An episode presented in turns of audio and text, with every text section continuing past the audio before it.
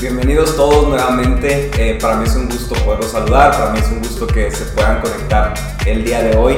Eh, es una nueva, nuevo inicio de semana, un nuevo mensaje que creo que va, va a ser útil para cada uno de nosotros. Hoy tengo unos invitados de lujo aquí a mi izquierda, no los ven ustedes, pero si de repente como que me ven hablando a otro lado es porque hay aquí unos que no se quisieron perder la prédica por si no se podía subir. Eh, por, si recuerdan la semana pasada, eh, pues hubo muchos problemas técnicos, finalmente pudimos subir el mensaje hasta como las 2 de la mañana, pero bueno, esperemos que hoy, hoy no sea el caso, que podamos eh, subirlo sin ningún problema y que cada uno de ustedes pueda conectar y pueda ser edificado con la palabra como lo somos constantemente. Pero algo que me quedó claro de la semana pasada es que existe una lucha, aunque a veces no la vemos eh, físicamente, pero existe una, una lucha espiritualmente. Yo creo que cuántas veces tú y yo hemos tenido la intención de acercarnos a Dios y justamente se nos poncha la llanta o justamente pasa algo que empieza a distraer nuestra atención y nuestro enfoque de poder encontrarnos con Dios. Y creo que ese tipo de cosas suceden constantemente y no que quiera hacerme que satanizar todo, pero incluso me atrevo a decir que el mensaje de la semana pasada que muchos no pudieron escuchar era un mensaje que Dios tenía preparado para que tú lo escuches. Entonces te quiero animar a que vayas al video pasado y puedas tomar este tiempo. Pero cuando yo pensé en el tema de nuevo normal, que así se llamó la, la prédica de la semana pasada, yo pensé en nuevo normal solamente como una prédica y ya. Pero después de eso y con todas las pruebas que tuvimos la semana pasada, dije, ¿sabes qué? Creo que voy a hacer una miniserie de dos semanas en las que ya la semana pasada hablamos de lo que es el nuevo normal y ahora yo quiero tocar un tema elemental en, en lo que tú y yo tenemos que tomar en cuenta en este nuevo normal al cual nos estamos acercando. Y creo que este nuevo normal debe tener un título así como en negrita, subrayado, con, con flechitas, así importantísimo que tomes en cuenta la oración en tu vida. Yo creo que algunos de nosotros eh, venimos de una raíz cultural en la cual orar es rezar y, y rezar es cumplir ciertos, ciertas frases o ciertas oraciones que alguien más ha hecho pero no hemos entendido que la oración es algo real, es como hablarle a tu pareja, es como hablarle a tu hijo, tu hija, y es una relación que puede construirse. Y es muy importante que en este nuevo normal entendamos tú y yo el poder de la oración en nuestras vidas. Entonces yo, yo no estaba pensando que iba a ser esta, este mensaje el día de hoy, pero creo que es muy importante que tú y yo lo tomemos en cuenta para esta nueva etapa que estamos enfrentando. Y yo creo que el, el tema de hoy, la oración, es, una invitación que Dios nos hace a no solamente estar viendo lo que Él está haciendo, sino a formar parte de lo que Él está haciendo. La oración tiene ese, ese poder. Y entonces en tu nuevo normal yo te quiero invitar a que tengas una vida constante de oración. Vamos a leer ahí un versículo, eh, está en Lucas capítulo 11, del 1 al 13. Va a ser el versículo que vamos a, bueno, los versículos que vamos a estar leyendo en el día de hoy. Y quiero que lo leamos. Dice el versículo 1, iniciamos, dice, una vez Jesús estaba orando en cierto lugar. Cuando terminó, uno de sus discípulos se le acercó y le dijo, Señor, enséñanos a orar, así como Juan les enseñó a sus discípulos. Jesús le dijo, deberían orar de la siguiente manera. Y creo que ahí es la oración que todos hemos escuchado o repetido algún día en nuestra vida, que es el Padre nuestro. Pero lo vamos a leer en otra versión para que los que ya se lo saben de memoria, como que le pongan atención a las palabras, pero dice, Padre, que siempre sea santificado tu nombre, que tu reino venga pronto. Danos cada día el alimento que necesitamos y perdónanos nuestros pecados, así como nosotros perdonamos a los que pecan contra nosotros. Y no permitas que cedamos ante la tentación. Luego en el versículo 5 dice, luego utilizó Jesús la siguiente historia para enseñarles más acerca de la oración y les dijo, supongan que uno de ustedes va a la casa de un amigo a medianoche para pedirle que le preste tres panes. Eh, perdón, le preste tres panes. Le dices, acaba de llegar de visita un amigo mío y no tengo nada para darle de comer. Supongan que ese amigo grita desde, desde el dormitorio, no me molestes. La puerta ya está cerrada y mi familia y yo estamos acostados, no puedo ayudarte. Les digo que aunque no lo haga por amistad, si aquel amigo sigue tocando la puerta el tiempo suficiente, él se levantará y te dará lo que necesitas debido a tu audaz insistencia. Así que les digo, sigan pidiendo y recibirán lo que piden, sigan buscando y encontrarán, sigan llamando y la puerta se les abrirá. Pues todo el que pide recibe, todo el que busca encuentra y todo el que llama se le abrirá la puerta. Ustedes los que son padres, si sus hijos les pide un pescado, les dan una serpiente en su lugar. O si sus hijos le pide un huevo, ¿le vas a dar un escorpión? Claro que no. Así que si ustedes, gente pecadora, saben dar buenos regalos a sus hijos, cuanto más su Padre Celestial dará el Espíritu Santo a quienes lo pidan. Entonces, esto que acabamos de leer, yo lo quiero dividir en tres secciones.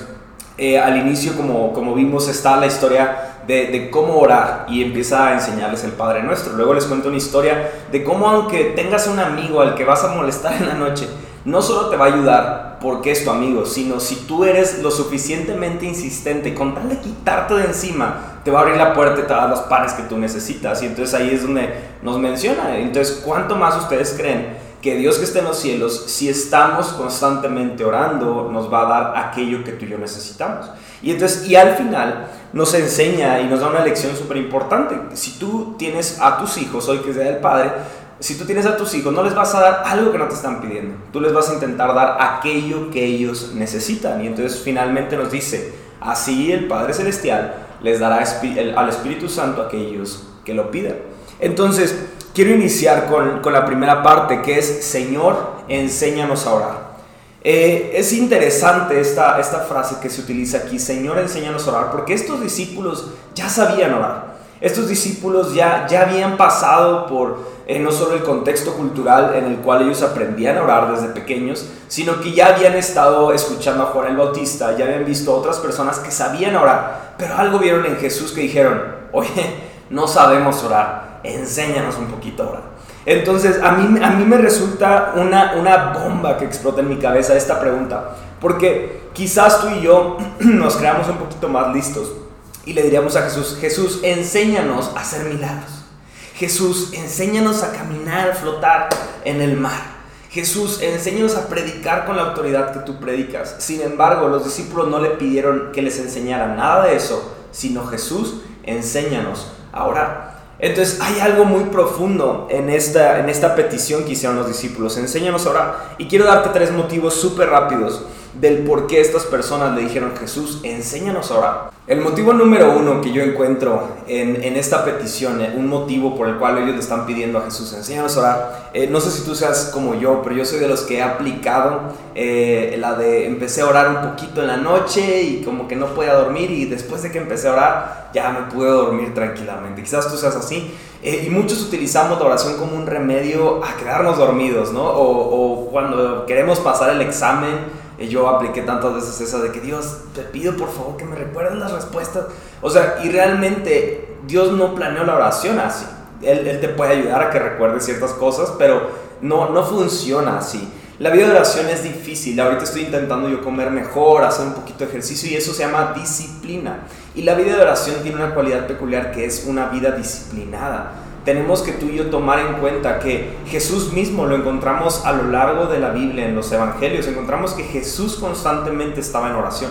Entonces, a mí me resulta muy interesante cómo es que Jesús, siendo Dios, pasaba tiempo constantemente de oración. Y es porque Él tenía la intención de alinear su corazón al corazón del Padre. Y eso es lo principal que logrará una vida constante en oración. El punto número dos que yo encuentro, el motivo número dos, es que tenemos que aprender a orar o tenemos que pedirle a Dios que nos enseñe a orar porque eso nos ayudará a orar por encima de nuestras circunstancias. ¿Cuántos hemos estado frente a problemas y, y en ocasiones nuestra primer solución es, sabes que tengo que pasar un tiempo de oración? Pero después la oración se vuelve nuestra última opción ya que intentamos todo, ya que nos cansamos, ya que nos agotamos, ya que dijimos, ¿sabes qué? Ya no creo que pueda haber una solución. Hasta ese momento decimos, bueno Dios, ayúdame. Y sabes que tú y yo tenemos que entender que la oración es nuestra primera opción y la oración va por encima de cualquier circunstancia que tú y yo podamos estar pasando. Y eso es lo que encontramos en Jesús todo el tiempo. Él, él tenía esta ferviente y veraz oración. Y creo que es algo elemental que tú y yo tenemos que creer, aunque no veamos la respuesta enseguida. Y el tercer motivo que yo encuentro es que estos discípulos entendían que los milagros, la autoridad de hablar el Evangelio y el ejemplo que Jesús les ponía era resultado de una vida constante en oración. Es entonces que los discípulos se encontraban ante su maestro y ellos decían, es que yo quiero repetir lo que él está haciendo, yo quiero tener una vida como la que él tiene. Y ellos entendían que la base de la vida de Jesús estaba en la oración. ¿Eso qué quiere decir? Que tú y yo podemos estar asistiendo a la iglesia, podemos hacer nuestros rezos, nuestras oraciones, nuestro... pero hasta el momento en el que digamos, Dios, quiero ser como tú. Y sabes qué, quiero tener mi vida en oración como la base principal de la cual toda mi vida es construida en ti.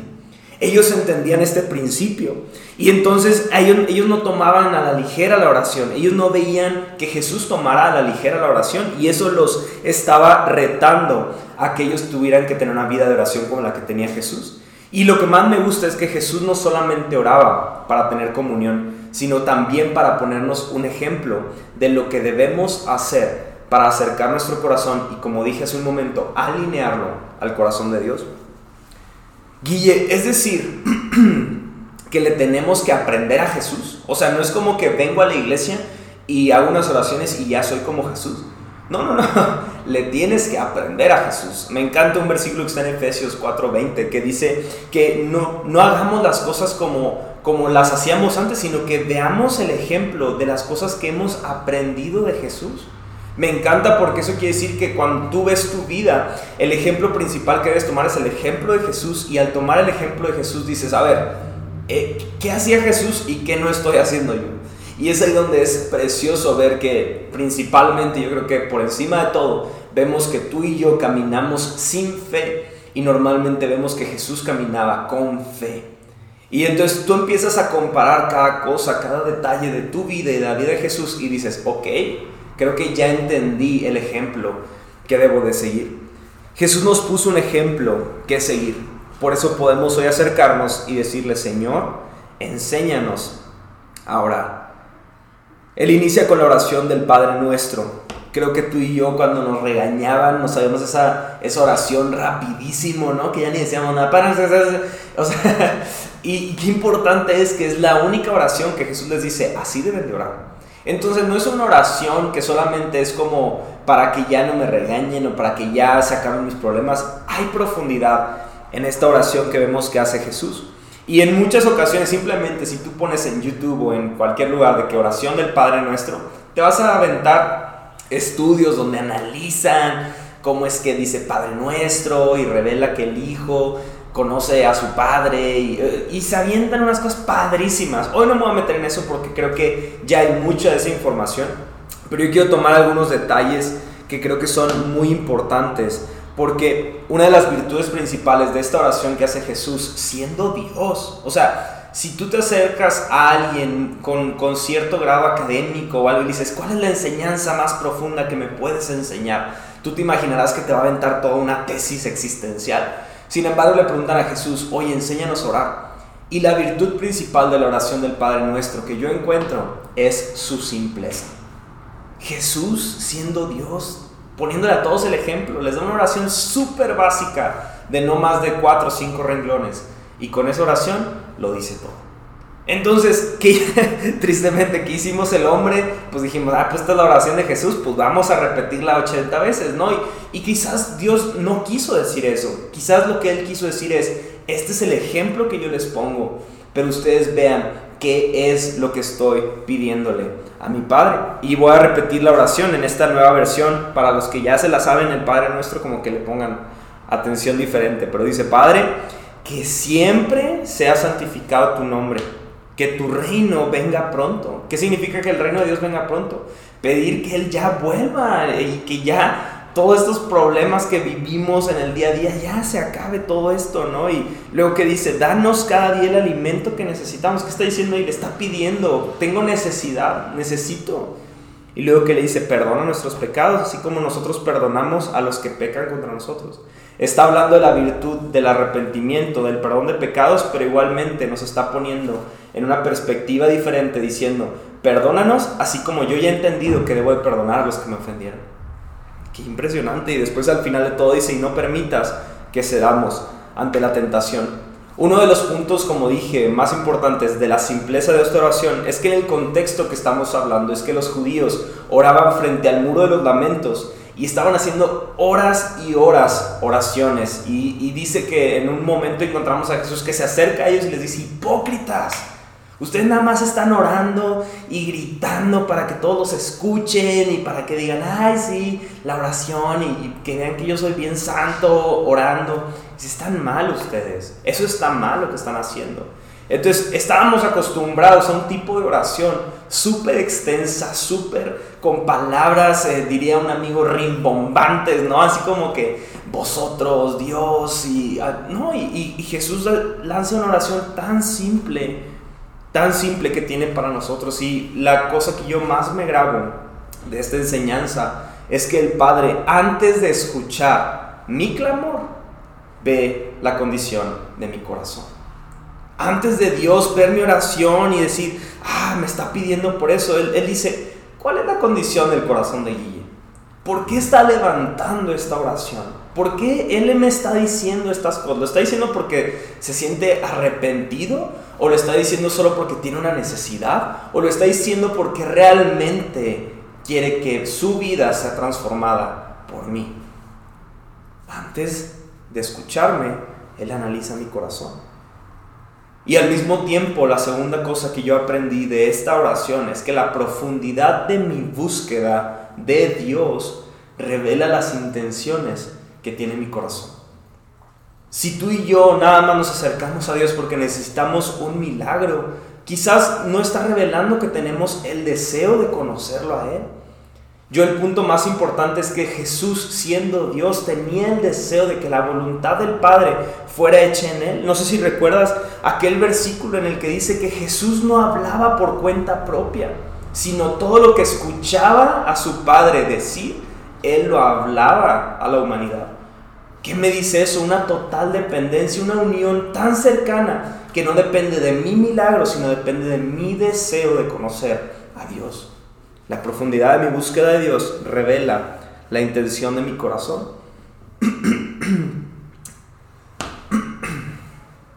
Quizás tú en este punto puedas encontrar algunas cosas que tú no has venido haciendo en tu vida de oración y eso está súper bien, porque hoy sé que algo va a pasar.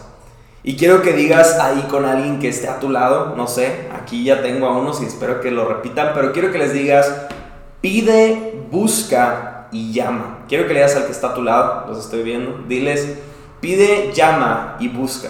Pide, llama y busca. Entonces, ¿por qué digo esto? Porque en, en una parte leímos que decía, pues todo el que pide, recibe. Todo el que busca, encuentra. Y todo el que llama, se le abrirá la puerta. ¿Por qué les cuento esto? Porque ahorita en estos versículos, antes de, esta parte de, que, de lo que acabamos de leer, nos contó la historia de ese amigo, que aunque no tenía quizás la intención de ayudar, por la insistencia de este amigo que vino a la medianoche, fue y lo ayudó como lo necesitaba. Otra historia que nos habla la Biblia en algo similar en cuanto al poder de la oración, nos habla de una historia de una viuda que, acude ante un juez injusto. Y dice que este juez injusto no temía de Dios y no le importaba ayudar a estas personas. Sin embargo, dice que esta viuda se acerca y le pide por justicia y cada día iba y le pedía por justicia y le pedía por justicia hasta que un momento este juez injusto dice, ¿sabes qué? Ya le voy a hacer caso a esta señora porque si no, no va a dejar de venir. No va a dejar de estar aquí. Entonces finalmente la ayudó para que ella encontrara justicia. Y entonces dice, ¿Y acaso Dios no hará justicia a sus escogidos que claman a Él de día y de noche? ¿Se tardará en responderles? Os digo que pronto Dios les hará justicia, pero cuando venga el Hijo del Hombre, ¿hallará fe en la tierra? ¿Por qué nos diría este pasaje que el que pide va a recibir, que el que busca va a encontrar y que el que llama se le abrirá la puerta? Y después nos dice, pero ¿acaso Dios hallará fe en la tierra? A mí me resulta muy, muy, muy interesante esto, porque me está diciendo que quizás habrá veces en las que pediremos y no encontraremos, en las que buscaremos y no hallaremos, en las que llamaremos y no veremos puertas abrir. Sin embargo, debemos recordar, ¿acaso Dios no responderá a nuestras oraciones? Y entonces todo esto lo termina con una oración. Y estas palabras fueron de Jesús. Y dice, ¿acaso Dios encontrará fe en la tierra? Luego de que quizás no, no escuchamos, no, no, no conseguimos esa respuesta, luego de que quizás no vimos el resultado que estábamos esperando, ¿seguiremos teniendo fe a pesar de? Y eso es algo a lo que yo llamo el misterio de las oraciones no contestadas. El hecho de que Dios no responda no quiere decir que Él no esté trabajando. El hecho de que Él escuche no quiere decir que quizás forzosamente va a responder de la forma en la que tú y yo esperamos. Pero lo más interesante de esto es qué tan agradecido tú y yo estamos por aquellas oraciones, aquellas oraciones que gracias a Dios Él no respondió. ¿A qué me refiero con eso? Yo tuve cada oración necia en las que yo le decía a Dios, es que Dios, amo, amo mucho a Ponchita. Y no, es que amo a Ponchita, Dios, si tan solo me das a Ponchita, te voy a amar para toda mi vida, ¿no? Y, y pues el propósito de Dios no estaba que yo estuviera con Ponchita, ¿no? Y entonces, ¿qué hubiera pasado si Dios dice, ah, Ponchita, va, Ponchita, ahí está? Y, y es donde tú y yo tenemos que ser agradecidos porque quizás Dios no, no contestó todas nuestras oraciones porque muchas de esas oraciones eran necias. Pero ¿qué hay de aquellas oraciones en las que tú estabas de rodillas en tu cama? En las que solamente tus lágrimas podían expresar lo que estaba sintiendo tu corazón. Y le decías, Dios, necesito una respuesta.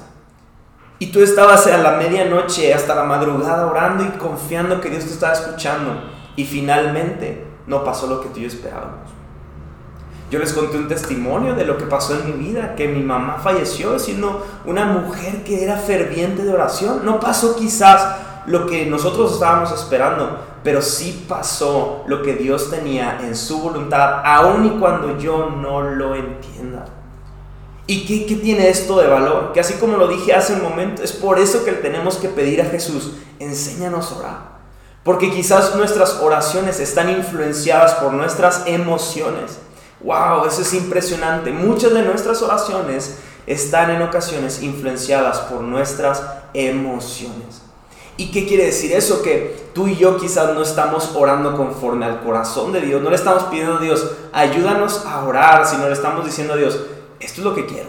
No quiero nada más, esto es lo que quiero. Por favor, échamelo pronto, ¿no? Y siento que Dios lo que quiere antes, como lo he dicho en otras ocasiones, antes de darte solamente lo que tú quieres, Él quiere darte lo que tú necesitas. Y en ocasiones lo que Dios desea es crear en ti un corazón de fe, incluso con las oraciones no contestadas. Cuando no veas tus oraciones contestadas, quiero que recuerdes dos cosas. La primera es que Jesús nos da una promesa de que Él está a la derecha del Padre intercediendo día y noche por nosotros. Día y noche Jesús está a la derecha del Padre orando por sus, por sus hijos, por la humanidad. Él está ahí orando día y noche. Y el segunda, la segunda promesa que encontramos en Romanos es que el Espíritu Santo nos ayuda en nuestra debilidad. Cuando te sientes débil y ya no puedes seguir, ahí el Espíritu Santo te puede ayudar a continuar. Por ejemplo, dice en Romanos, no sabemos qué es lo que quiere Dios que le pidamos en oración, pero el Espíritu Santo ora por nosotros con gemidos que no pueden expresarse con palabras.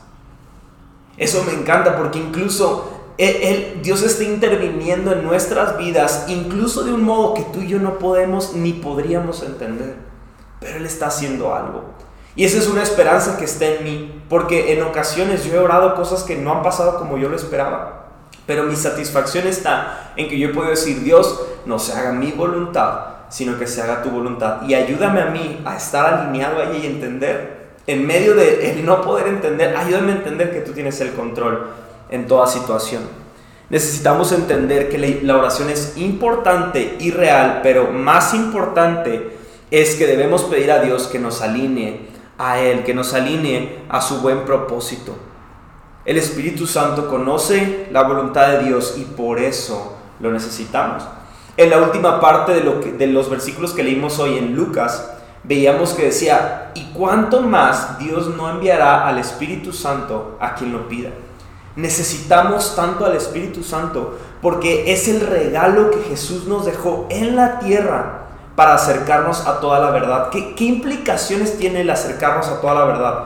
Que incluso cuando mi oración sea necia, si yo le estoy diciendo al Espíritu Santo, ayúdame a orar, Él va, así como, como los que limpian eh, la escoria del oro, Él va a estar quitando toda la escoria de nuestras oraciones y va a estar dejando aquello que se alinea a la voluntad de Dios, porque el Espíritu Santo conoce toda la verdad, pide, busca y llama. Algo que yo he aprendido a lo largo del tiempo que he seguido a Dios es que algunos nos quedamos solamente en una vida de oración que pide. Algunos solamente nos quedamos en un tipo de oración que le estamos pidiendo algo a Dios. Puede ser un milagro, puede ser por una persona, Puede ser que le estamos pidiendo por un negocio. No sé cuál sea la petición que tú y yo tengamos, pero algunos cuando hemos venido al conocimiento de Cristo nos quedamos solamente en una oración que pide. Dejamos de lado el buscar y llamar. Y debemos de recordar, lo acabamos de leer. Aquel que pide va a encontrar, aquel que busca va a encontrar, aquel que llama va a ver las puertas abrir, pero tú y yo nos quedamos solamente en pedir. Nos hemos olvidado la importancia de buscar y de llamar. Algunos estamos orando ahí en tu tiempo de oración, en tu cuarto, que te sientes acá muy, muy espiritual. Y de repente te empieza a doler, no sé, tu pie o te empieza a doler tu hombro. Y entonces estás orando, Dios, te... Ay, mi hombro. Y entonces de repente te vas al espejo y ves que tu hombro. Y luego te hablan por teléfono. Y luego te da hambre y vas al refri, agarras algo, empieza. Y después de 10 minutos dices, ¿qué estaba haciendo? Ah, estaba orando. Y nada más dices, bueno Dios, pues muchas gracias, amén, ¿no? O sea, porque dices, no, pues ya habrá un chorro de rato, ¿no? Pero realmente interrumpimos nuestro momento de oración por todas las demás interrupciones que teníamos. Y eso es lo que pasa cuando una persona solamente se enfoca en pedir. No estoy diciendo que esté mal pedir, y ahorita voy a concluir en algo muy hermoso y muy poderoso de aprender a pedir. Pero lo que, lo que yo quiero que entiendas es que eh, a Dios no le molesta que tú y yo solamente pidamos. A Él no le molesta que tú y yo solamente nos enfoquemos en pedir y en decirle, ay, necesito, necesito, pero a ti sí te afecta solamente pedir. Porque quizás tú solamente estás enfocando tus esfuerzos a pedir por X cosa y Dios desea que tú y yo lo busquemos y que tú y yo llamemos a la puerta y digamos, por encima de que me puedas dar algo, te quiero conocer a ti. Quiero conocer la profundidad de quién tú eres. Quiero entender cómo es que desde el inicio, desde que yo estaba en el vientre de mi madre, tú pensabas en mí. Qué profundo es eso. Entonces, no quiero mi milagro, no quiero esto. Quiero llegar a la puerta y estar contigo. Por encima de mi circunstancia, por encima de las interrupciones, yo quiero llegar hasta ti. Es el momento en el que dejamos el qué y nos enfocamos en el quién, que algo sucede en nuestra vida de oración. Mis ojos dejan de estar puestos en mi dolencia y se ponen en su excelencia. Y digo, Dios, no, no puedo más en mi vida. O sea, quizás yo, yo tengo unas personas, unos conocidos que han batallado con ciertas enfermedades mucho tiempo.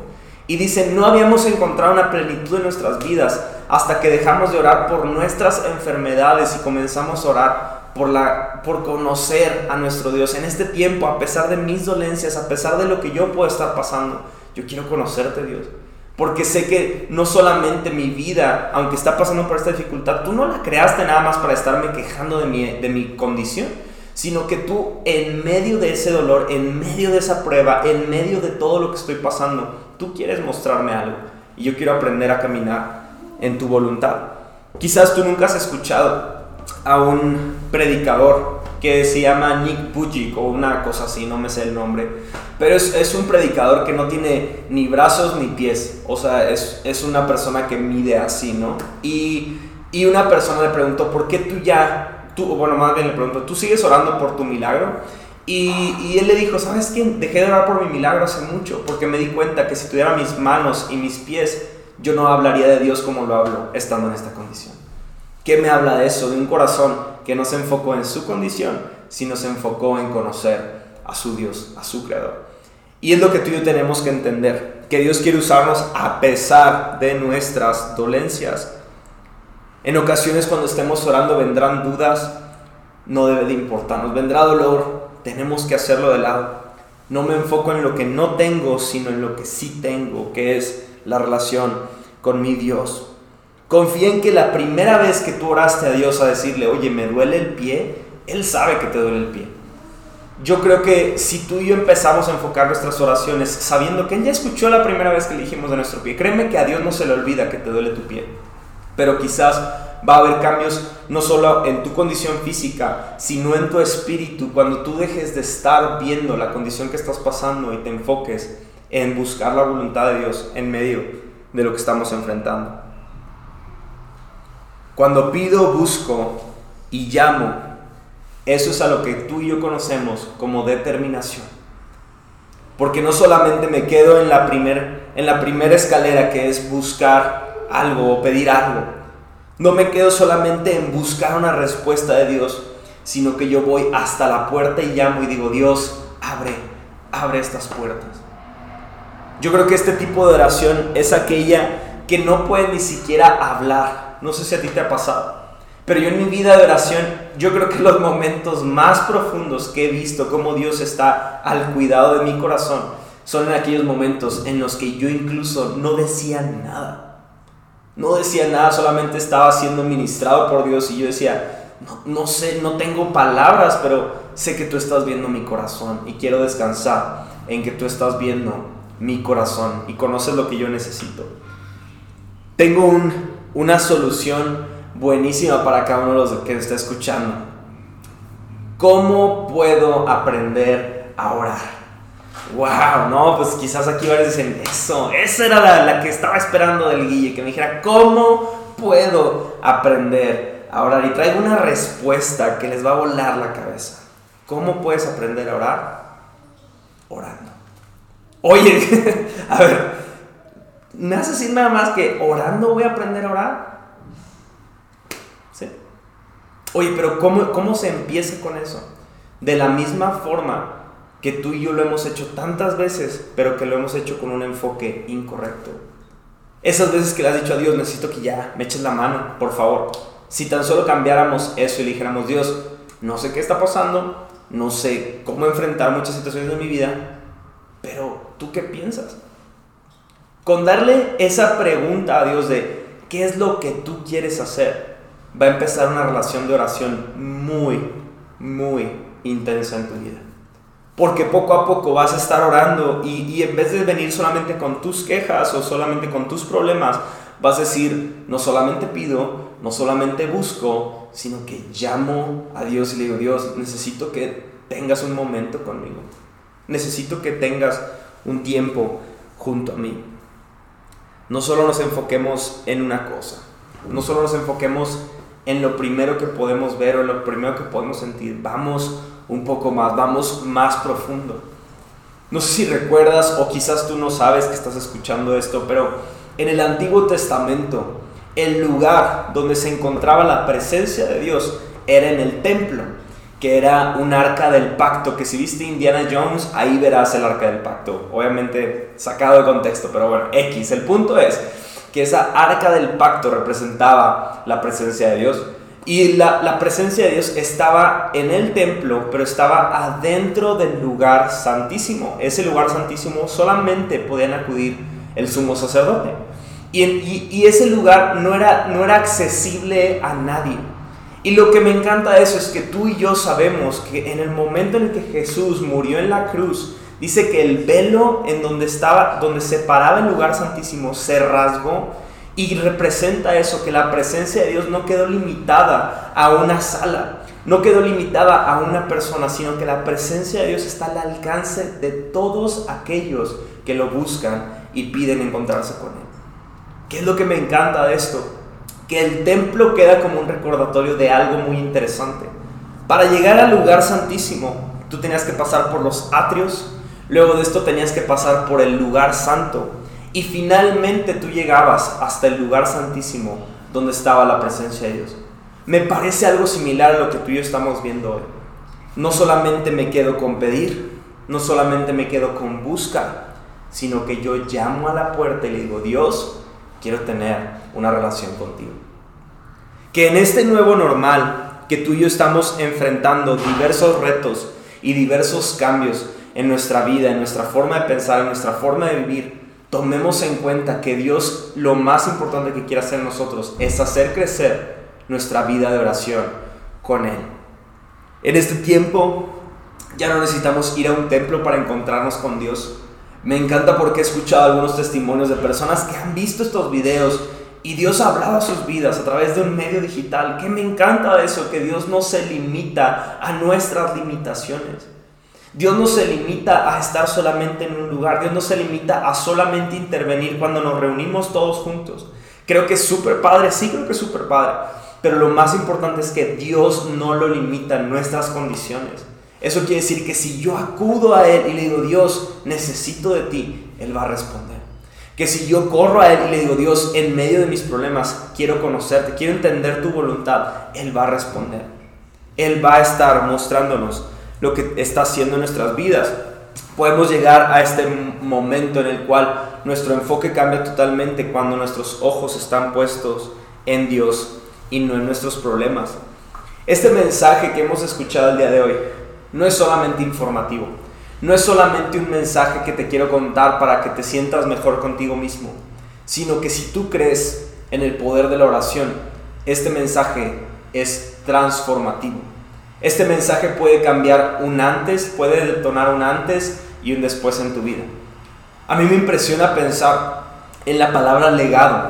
Por años he pensado esta palabra legado porque simplemente el hecho de que hoy yo pueda estar en esta ciudad predicando es porque alguien más pagó el precio de picar piedra. Qué importante es que nuestras decisiones, es que nuestra vida de oración puede generar un impacto hasta tres generaciones, cinco generaciones abajo por alguien que se decidió a tener fe. ¿Qué quiero decir con esto? Que quizás la sanidad que has estado buscando está a una oración de distancia que quizás la promoción que estás buscando está a una oración de distancia, que quizás los problemas que tú y yo estamos enfrentando se solucionarán a una oración de distancia, pero lo importante de todo esto es qué tanto tú lo crees y qué tanto tu petición está por debajo de decirle a Dios, quiero tu voluntad por encima de mi condición. Quiero tu voluntad por encima de mis problemas. Quiero tu voluntad por encima de cualquier pensamiento que me pueda estar robando la paz. No sé si lo has pensado, pero las personas normalmente buscan en su vida alegría, paz y justicia. Ahorita todos los movimientos que están pidiendo justicia. Y lo más interesante de todo esto es que Jesús ofrece las tres. Jesús te ofrece paz, Jesús te ofrece un gozo que no termina en medio de las situaciones difíciles y que Él es tu justicia. Lo único que Dios está esperando para intervenir es que le digamos, quiero que intervengas. Yo en este tiempo no sé si tú has estado pasando por pruebas, situaciones difíciles, situaciones que duelen, situaciones que pesan. Quizás tú estás pasando por pruebas ahora mismo y tú no has tomado la oración como tu remedio número uno. Tú estás moviendo todas tus piezas, estás haciendo, yo me imagino a Dios viendo y, ay muchachos, si tan solo pusieran su mirada en mí. Quizás tú y yo estamos haciendo todos nuestros esfuerzos por controlar todo y no podemos. Y es donde Dios quiere intervenir contigo. Cuando dije al inicio de este mensaje que la oración es lo que Dios utiliza para que nos unamos al trabajo que Él está haciendo, significa que Dios está abierto a crear una sociedad con nosotros. Pero como socio hay algo interesante, porque los socios comparten responsabilidad. Y no es que Dios no pueda hacerlo sin nuestras oraciones, pero Él quiere que formemos parte de lo que Él está haciendo y despertando, no solo en nuestras familias, no solo en nuestras ciudades, sino más allá incluso de lo que nuestros pensamientos pueden creer o pensar. Quisiera orar para terminar, porque hay algunas personas que quizás todavía están batallando con todo el tema de oración, todavía no han encontrado esta disciplina de buscar de Dios, de buscar de su corazón, de buscar estar alineados a Él. Y puede ser que tú seas uno de ellos. Y yo una vez eh, escuchaba a un pastor que decía, antes de ir y hablarle de Jesús a las personas, corre hacia Jesús y háblale de esas personas a Él. ¿Qué principio es esto? Muchas veces tú y yo pensamos que la oración es nuestra, nuestra alternativa. Y quiero que te grabes que nuestra oración siempre debe ser nuestra primera opción, porque Dios quiere hacer algo en tu vida. Así que permíteme orar por ti.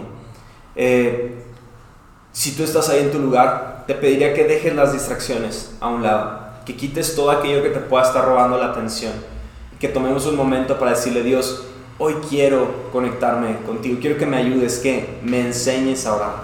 Vamos a orar, Dios te doy gracias porque yo sé que en este video, en este lugar, hay personas que están pasando por momentos difíciles.